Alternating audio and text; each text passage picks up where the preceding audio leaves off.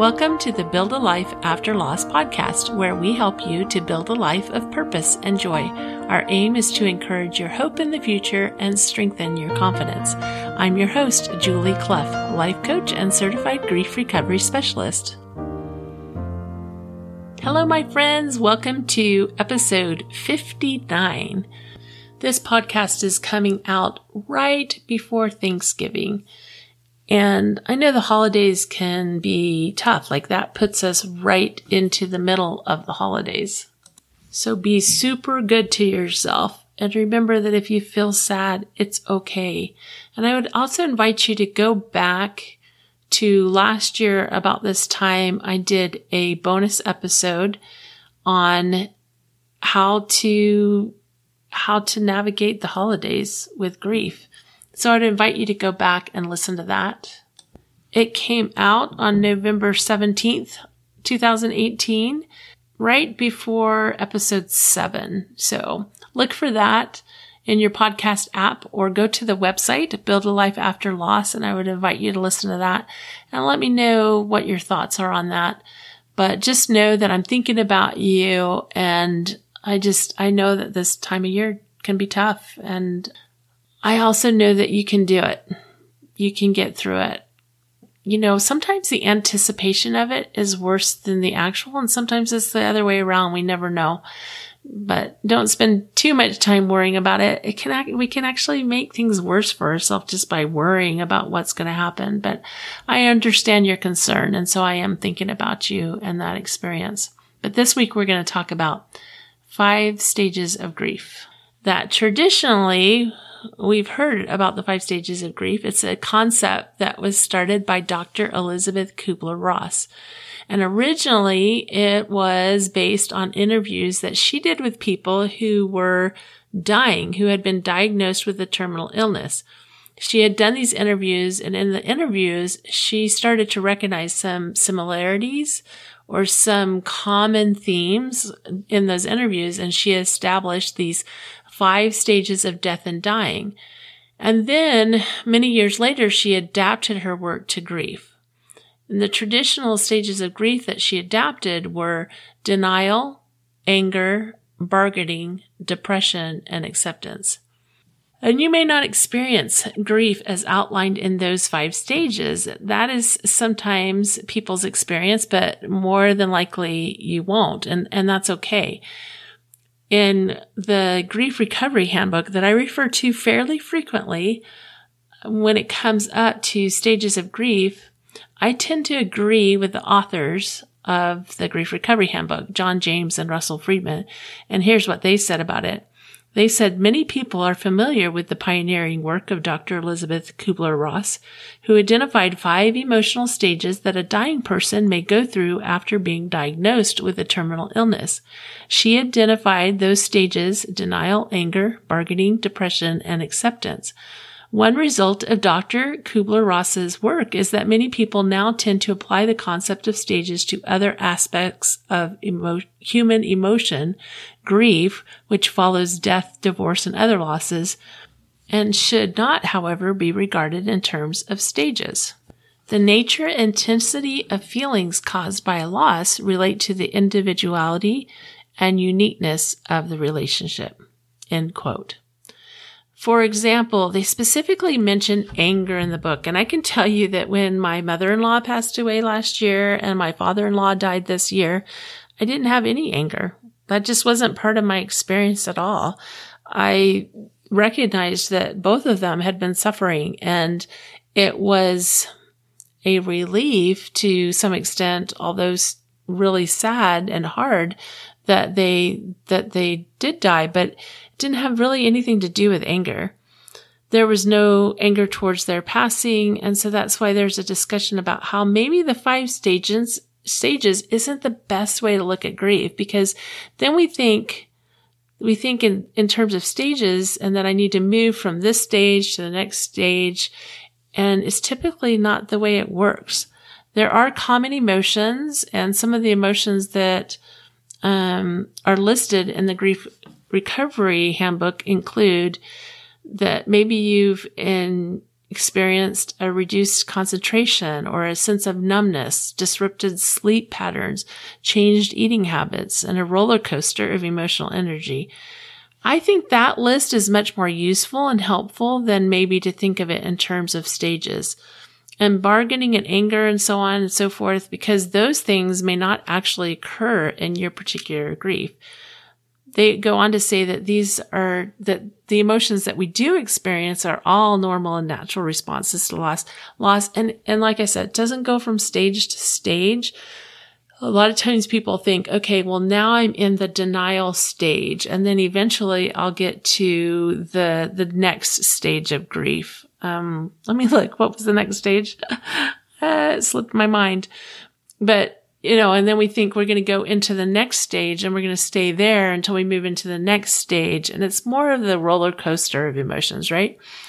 They're, they're unique, the, the duration of any phase, if you will, in grief or any experience that we have in grief or grief itself is unique to the individual. We will not, we can't predict, we can't predict for you how long any stage or any phase that we find ourselves in or, or any um, grief should last. They are not stages of grief. It's, it's less about the stages and more about, like I said, the roller coaster of emotional energy that accompany grief. You may never know from one day to the next if you'll be uphill or downhill or the span of grief roller coaster is it's very much a wave like and unpredictable. One day you could be having a great day, the next day could be not so great. One minute you could be having a great great you know, you can feel good and an hour later you may not feel good. I like to think of it in terms of levels of grief that we move back and forth within. There's no timeline, no specific stages or any type of linear movement through these degrees of grief feelings and the accompanying emotions and reactions. You probably remember what that first level or that initial grief felt like. It was likely overwhelming and all consuming. And I'm going to call that level five, like it's up at the top. That may have been accompanied by feelings of shock and trauma and devastation. The grief is intense. We can all remember what it feels like at the beginning. It's very difficult to think about anything else, much less concentrate. It has a distinct emotional and even a physical impact. Everything else goes away. The only thing that consumes us is our grief. That was my experience with several different losses, but it was different. It's different with like, for example, a divorce. When a death occurs suddenly, we have this sudden shocking experience. But say like in a divorce, sometimes it's different because a lot of times there's a lot of grief that leads up to the actual divorce and the actual separation of the marriage. So for example, in my experience, like you have a traumatic event or a shock or something that happens that undermines your trust. That's what happened with me. And those were devastating. They were traumatizing. And then over time, those events might continue. There, there's a lot of turmoil. And then eventually you moved to separation and then eventually the marriage ended in divorce. And this was my first divorce many years ago. I'm happily married right now to my husband, Ron. I always want to clarify that because anytime I start talking about my divorce, people are like, I thought you were married and I am, but I did go through a divorce uh, many years ago. And that was a different experience than say a death experience for me because like when my when my kids passed away, it was very very sudden. There was no anticipating that anything was going to happen. They weren't sick. There wasn't a long-term illness or anything. It was just a sudden death. With my divorce, it was a long-term drawn out over many months, over, you know, a couple of years until it culminated into a divorce.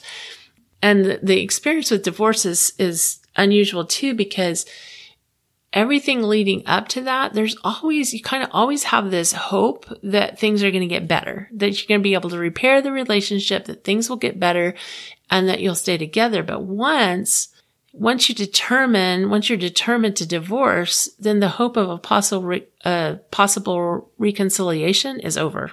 And that loss of hope of anything being repaired changes things again. Sometimes it's a long drawn out process in a different way, in a different way than just than betrayal or something else. Sometimes it's when we lose somebody who's been ill for a number of years. We've had that anticipatory grief. We know that eventually that this illness is going to end in death. We've had the grief of the illness and the experience of the loss of the death. It's a longer, different type of experience. So everybody, like if nothing else, just understand that everybody's experience is unique and individual. It has a lot to do with the intensity of their relationship and it has a lot to do with the length of the relationship, but it also has to do with how things came to be. You know, was it like, what was your experience like a divorce or a separation from somebody who's close to you that was that became adversarial? Was your relationship a, a sudden death? Was it a lingering death?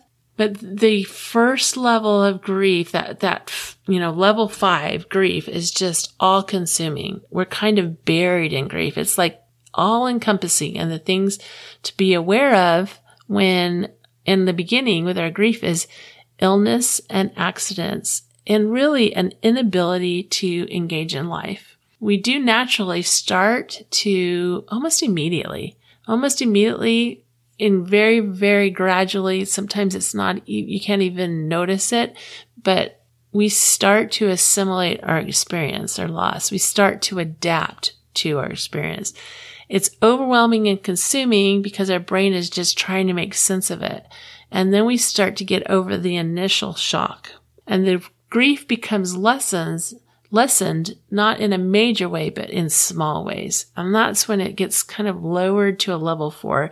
It's no longer completely consuming and overwhelming, but it's still so prevalent. It's top of mind. Time does heal in some ways in our body, our mind starts to adapt to it. But then we have common emotions that you may ex- experience, including frustration and confusion and that deep sorrow. And some of the things that we may find ourselves doing is hiding. We just don't want to be around people. We change our sleeping patterns. We change our eating patterns and we're still in mourning and we do still have to be careful about illness and accidents. The reasons that we have accidents during grief is because of our lack of concentration, because of our confusion.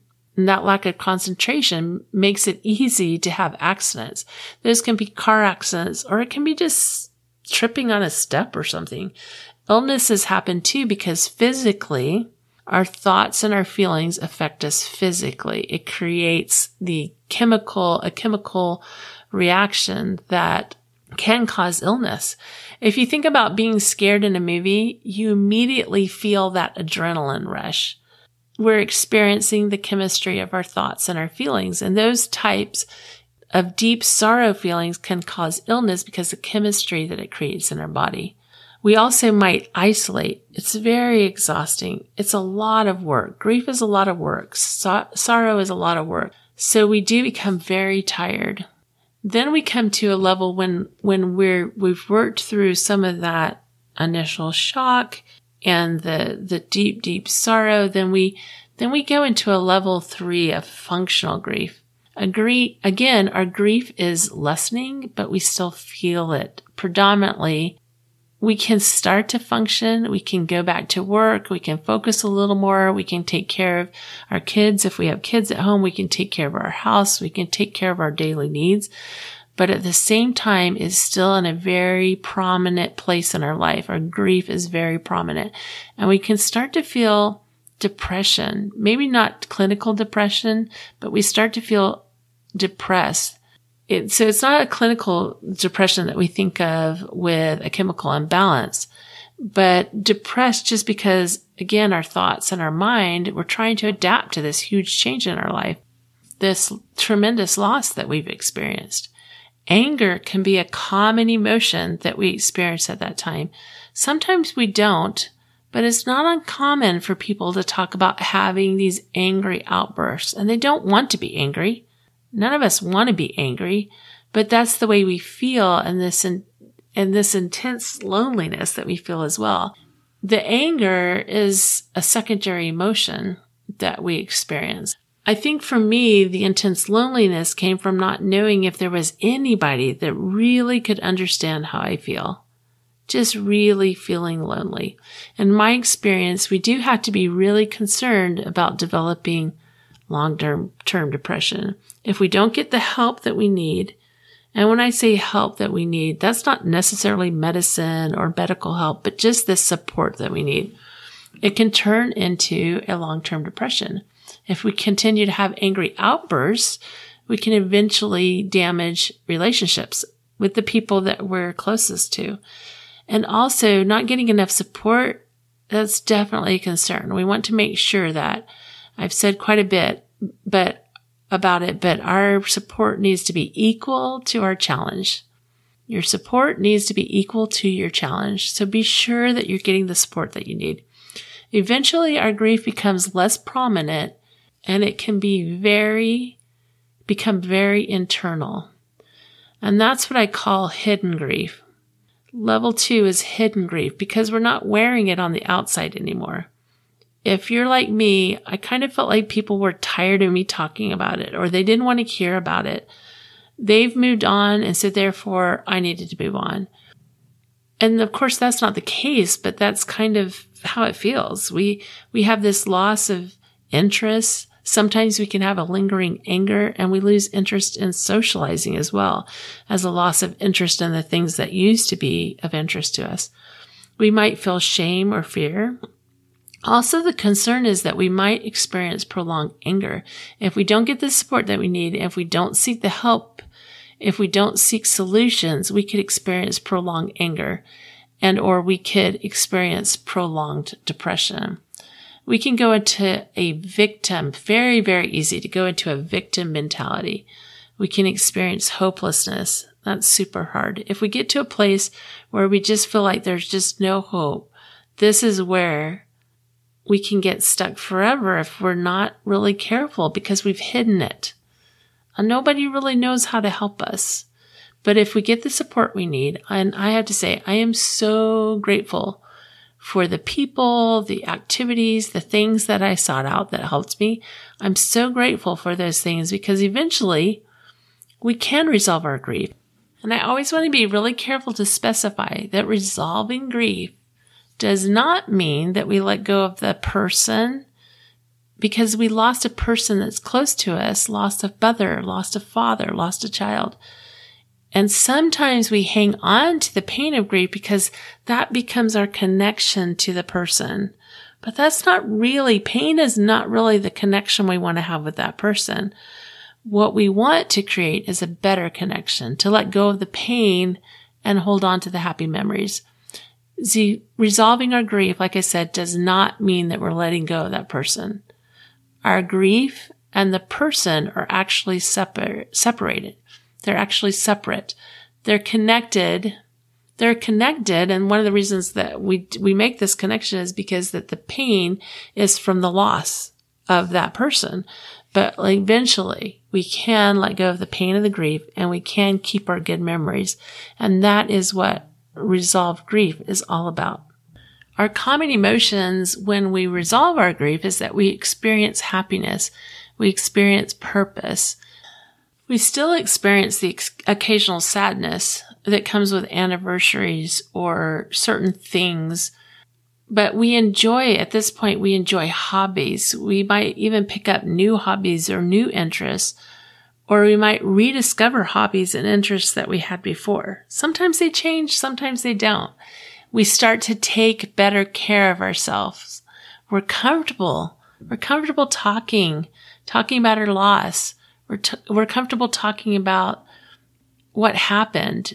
We have an interest in socializing again. We build relationships and we live in a full life with a full range of emotions like I've said before, you know, when we, when we tap down the, the, the, what we call the negative emotions, the uncomfortable emotions, we also squash the, what we term as positive emotions. We can't, we can't reduce one without reducing the other.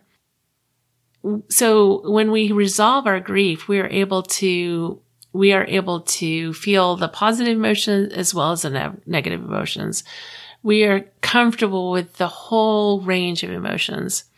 But unresolved grief when we don't go through the process of feeling our emotions, of discovering what's causing pain and so forth, we can, it can stand in the way of our happiness. And while we don't want to rush grief, we do want to look for solutions. We do want to continue to move. Emotions are energy. Emotions are energy in motion. So it's super important that we continue to move our emotions that can, we can eventually get to a place of resolve. Grief, when we move our emotions by working with people who are trained to work with grievers, by talking to friends, by moving our body, exercise, in fact, can be a great way to continue to move our grief.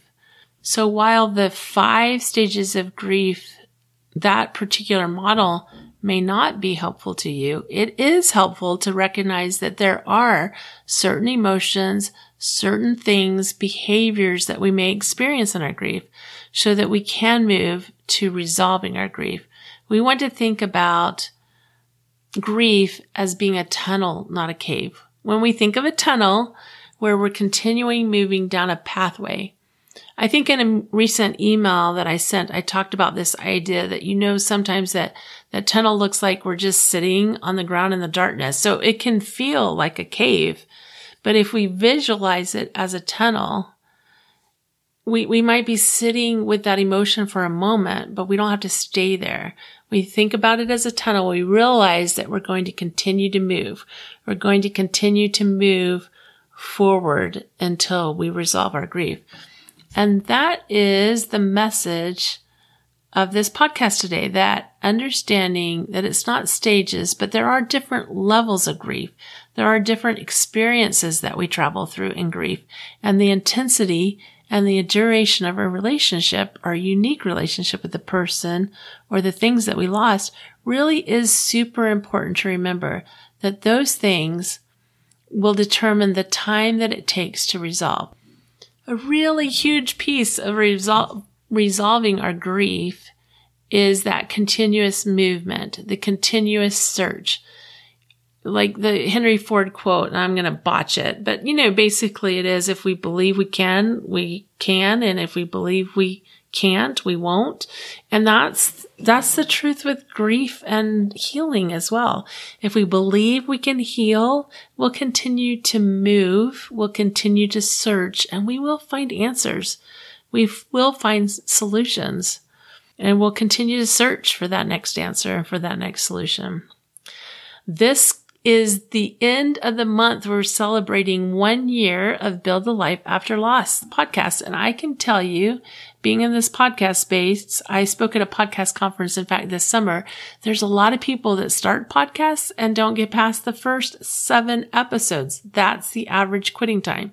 So I'm pretty excited to share with you that we've been here for a year. And I think a lot of times people start a podcast that they don't recognize the commitment level, what it takes to do it week in and week out. And I'm glad that I spent some time before I started really researching it and figuring it out before I started so I can just continue to be here every week. I'm super excited to be here and I'm really, really grateful for you. I'm really grateful for you for being here with me and I would love to hear from you. Email me at julie at buildalifeafterloss.com and tell me a little bit about your experience and what's happening for you.